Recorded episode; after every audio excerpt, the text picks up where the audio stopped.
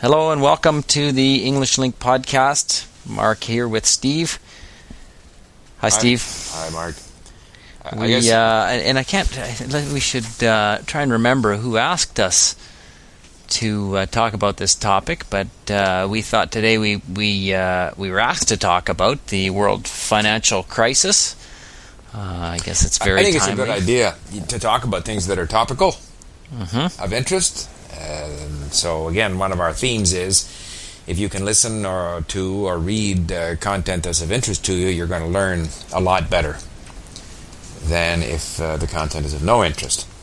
So, what can we say today? The the U.S. Uh, Congress voted down the uh, most recent uh, Bush proposal for um, a bailout and a, a massive injection of government financing to bail out the financial uh, sector. And I gather that there's a lot of feeling out there that uh, the uh, clever people on Wall Street who created this mess uh, should pay for it themselves somehow. But I guess the problem is that um, if the government doesn't bail out some of these financial institutions, that there isn't enough money around to keep our financial system going, and that that could cause uh, a major economic uh, recession. and I guess not just uh, an e- uh, an economic recession in in the states, but uh, it's a global issue. And uh, even today, we saw after that announcement that a number of European banks uh, had to be rescued by their own governments, bought out or propped up. Or I can't don't know exactly what happened there, but uh, they they have had the same problem that they've been having in the states, where the the government in the states, either the government or with the help of government, other companies have stepped in and and uh, taken over, propped up uh, failing investment banks. But I think the underlying people say, how could this happen? I think the underlying problem is a five letter word called greed. Mm-hmm. G R E E D, greed. Yes. And uh, people like to perhaps make out that this is an American problem, but there were lots of foreign banks who knew exactly what was going. Uh, even foreign investors, uh, I heard that the Norwegian pension fund, and I know there were pension funds here in Canada who bought some, what they should have realized were very risky, um, you know, credit instruments, uh, simply because they had a high yield. Well, and I think uh, because it's probably harder and harder to find high yielding uh, uh, investments, uh, safe investments, given the uh, low interest rate environment that we've had for a long time. And uh, obviously, I think it's a situation where those investment bankers are sort of far enough removed from the original lender the guys who actually loaned the money to the the um, essentially uh, to, to to the people that can't pay the, the uh, unworthy customers. Uh, but then they those all those subprime loans get bundled together and, and, and sold off to one guy who then sells them off to another guy. By the time they get to the the investment banker he probably thinks that somehow it's been turn from something that's really kind of risky into something not risky Yeah, by the time it gets to him. And, and obviously at some point they didn't do their research. Well, that's the point. and they just kind of it's almost like uh, hold my nose and they, everybody says it's it's it's not risky so maybe it's not risky. Okay i'm fine. But therefore, they didn't do their job. absolutely. So there's no excuse. But if we go right back to the beginning, the first step in all of this is that, and I think there has been a desire in the United States, even going back to the Clinton years, to make uh, you know home ownership more accessible to people who don't have a lot of money. hmm Uh, and so, again, I haven't. We, we did a bit of research on this, but I don't know when this all started. But insofar as the subprime loan is concerned, what the practice was was that people who would not normally qualify for a housing loan were given a housing loan. Hmm And what's more, even people who would qualify for a housing loan, I've heard from personal experience, they were encouraged to borrow more than the value of their house. And they were given what was called adjustable rate mortgages, hmm so that they would only pay 1 or 2% for the first two years, and then they would have to pay the full uh, interest rate in subsequent years. And so here you have them; they're being encouraged to borrow more than they need. And they can't even afford to pay for their house, let alone Right. something more than what their house is worth. But of course, you know, in the United States, uh, we've had a period of ever increasing housing prices. From the year 2000 to the year 2006, housing prices rose by 80%. percent So they would be told by the lender, you know, don't be a fool. This is easy money. You can borrow more. You can borrow it at these low interest rates. Your, the value of your house will go up, so you'll be able to pay for it. Right. And so that's kind of where it started. And from their perspective, the the lender's perspective, well, even if these people can't make their payments, uh, I'll still have the house. The house will increase in value. I, I, my capital should be safe, uh, which is fine as long as prices keep going up. But uh, obviously, as as we've seen in the in the states in the last two years, uh, prices are have come off significantly, and and so people are left uh, owing more money than their houses are worth. At which point they, they walk away, and, and and so that's obviously uh, one of the problems. But I guess a bigger problem is these uh, products, whatever you're, they're called, the subprime investment. Uh, I don't know the Well, official term the- for the package that they promote to the investment bankers, Right. but. Uh, all of a sudden people realize that these aren't worth very much and they have to write them off at a certain rate and um, for that reason i can't remember exactly why but because they're not worth much they can't sell them and then they're it affects their, their balance Well- sheet and their Well, stock right. price And and the two things that I've been able to identify is is one is this uh, derivative, and I think that's a word that's come up a lot. Is Mm-hmm. Right. derivatives? These are very sophisticated uh, sort of um, instruments of financing. Mm-hmm. Where you can bet on the hedge, it's all about hoping that the worst doesn't happen. right And so uh, these are the, the, this one instrument is called a credit default swap derivative, a CDS. Right. And I don't fully understand it, but it seems to be that that uh, if you have a bunch of loans and you go to an investor and you say, "Here, you can uh, pay me X amount of money, and you will earn all these premiums, and everything's going to be fine." And however, if some of my loans default, then you have to cover me. Mm-hmm.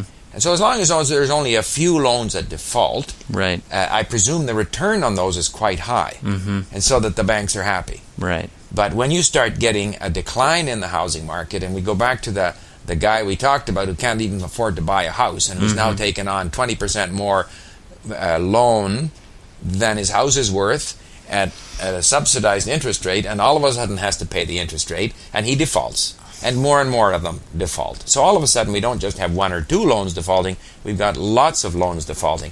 And for some reason that I don't fully understand, this credit default swap has greatly sort of ag- exacerbated the problem. And Warren Buffett. well, isn't the credit default is that not just a name for that type of investment product like in, in this in the case that we're discussing it was the subprime mortgages that were that's a type of whatever you called it right? credit whatever It's it a, it's a credit default swap is a derivative. is a derivative, but the, the, the subprime loans is one type of credit default swap. The uh, like if you had no, the credit sub- card, uh, The subprime loan per se is not a credit default no, swap. but but but it that, gets packaged into this range of, of loans, right, which an investor bets right, that a high percentage of them are not going to default, and he'll walk away with the, with, with the interest. So it's a very speculative thing. Well, all I'm saying is that th- this credit default swap product will focus on real estate, uh, well, mortgages, Right. or there'll be one that deals with uh, credit Some card kind of debt credit, yeah. or some other kind of debt, and so people buy these, investors buy these, Right, hoping, as you say, that uh, Right. nothing bad will happen. right. But I guess what uh, what the, the tipping point was when uh, housing prices started to decline significantly, and, and so all of this all of this stuff was predicated on the belief that the housing prices will always go up, Things can always improve, or can only improve. can only improve. But it's interesting that Warren Buffett, who's one of the richest men in the world, Yeah, and who made all his own money by simply being smart, in investments. in investments, and he identified, and who, by the way, was turned down by the Harvard Business School, and he calls that a turning point in his life. Right. He went to Columbia instead, but uh, he identified like four or five years ago that all of these derivatives, mm-hmm. and particularly these uh, credit default swaps, he called them weapons of financial destruction Mass destruction. mass destruction. And he said there would be very severe consequences. Mm-hmm. And he s- stayed completely away from them. Mm-hmm. Uh, he is now busy buying financial institutions because there is the point of view that, in fact, things are not as bad as they are presented. And there are some uh, accounting regulations that force the banks to, to put a value on some of their assets, which is which is perhaps today's market value, but which doesn't reflect the real potential value of those. And so he's betting that he can select those banks that, that are, are, are okay. But one and of his- insurance companies, because the insurance companies were big into this stuff too. Right. And and one of his quotes, which I think is really neat, is he says, "Life is like a snowball. If you want to grow, the important thing is to find wet snow and a really long hill." In other words, you accumulate your wealth gradually. Mm-hmm. There is no sudden strike it rich, high return, no risk. There is no high return with no risk. Right. So he prefers to find wet snow and a really long hill. Find good companies, invest in them, and stay there. Exactly. And whereas I think a lot of these fancy uh, financial instruments that people were speculating on is more like uh, a snowball that falls over a cliff, and you hope there's a soft landing down there, you know. So Yeah, no, it's uh, certainly a, a problem that's uh, affecting global financial uh, markets and the global economy. And it's, uh, well, I mean, I, uh, it, depending on who you uh, listen to or who you hear speak, it, it's either uh, hopefully uh, going to fix itself soon or could go on for quite a while and, and continue to get worse. So it's, uh, you know, that the stock markets today took a big tumble after that announcement when they're in the U.S. Congress, where they they uh, did not pass that uh, rescue package. Uh, so I mean, who knows? Maybe something else will come along, but uh, my guess is that they will pass a package. I, I'm sure they will. and, and yeah. uh, what I, th- I think too, I'm always one. Perhaps I'm a bit optimistic by nature, but uh, uh, I think some of the good, some of the good that will come from this is that I think there has been far too much uh, speculative activity in the United States. Even a home buyer, an individual who buys a home that he can't afford, and takes a loan on that he can't repay, because the interest is low, because he hopes the house is going to go up in value. He's a speculator. Absolutely. He's a, just a speculator. So throughout the whole package, and I think uh, the United States has been addicted to credit. Individuals who are heavily in debt through their credit card, and of course, people push products at them and push financing at them. These people are speculators. And I think what has to happen is hopefully people will step back and say everyone has to try to live within their means. You don't need a bigger house, have a smaller house, ride a bicycle. You know, you can live your life quite happily without having all these goodies. And I think it's also important important to mention that it's it's not just the United States No. that's been living uh, above their uh, beyond their means. Uh, certainly here in Canada, it's it, it would be similar. Similar. and, uh, And in Britain. and in Britain, and I don't know about uh, Europe or Asia, but I mean, once real estate prices start coming off here, and they will, then we're going to see similar problems here. I have to believe, like, it, it- you know, a, a, a few years ago. You know, as, I can't remember who said it, but when you're said the the, the the the quote was something like when your uh, barber is talking about investing in something, that's the time to get out. Yeah. And uh, uh, you know, here people were buying second uh, ho- homes, uh, investment properties, have been buying for Mm-hmm. you know for the last five six years as investments. Right. Uh, like everybody, not just a few people, but everybody's talking about trying to buy a, a second home, uh, Flip a home. flip a home, buy a buy a condo downtown, and I mean. I, I I don't know this for a fact, but anecdotally, apparently, a lot of the apartments downtown and in, downtown Vancouver are, are owned by absentee, uh, either absentee yeah.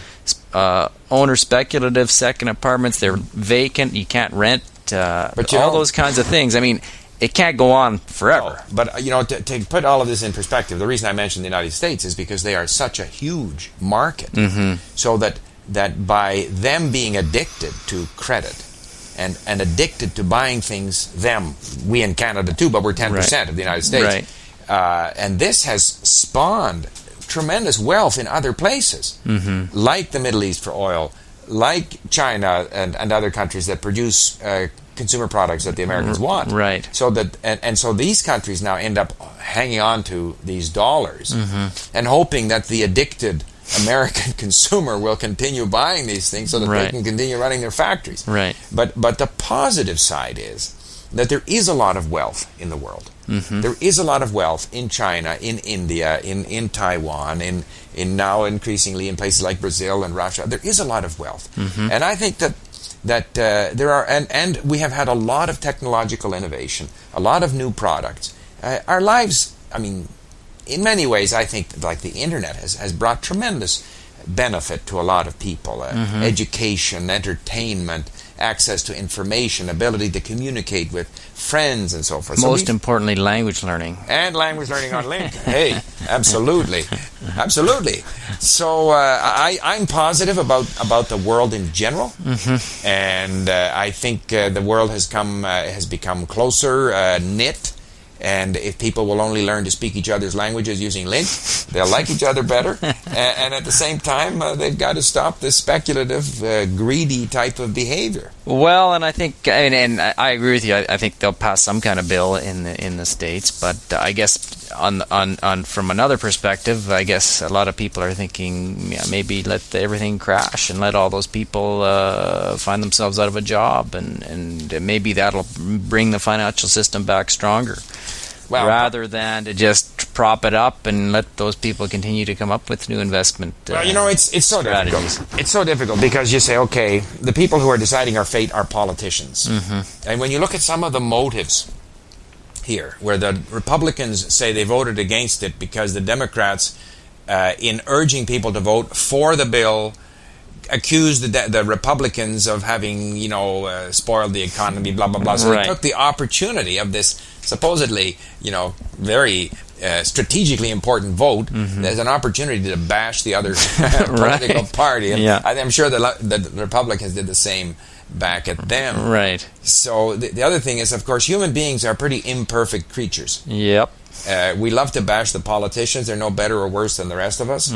Uh, yeah, hopefully we can find a way, a practical way to uh, to, to resolve this. Uh, and you say to yourself, okay, well, if you don't r- trust the politicians, who are you going to trust? The experts? Well, presumably the experts were running our financial system. Right. So, uh, you know, and I have uh, ranted long enough about experts in language teaching Yeah. and how we feel that there's a better way with with with LingQ. So hopefully, a combination of common sense and experts and fear will lead us towards. Uh, Yes. we'll know better in a week from now.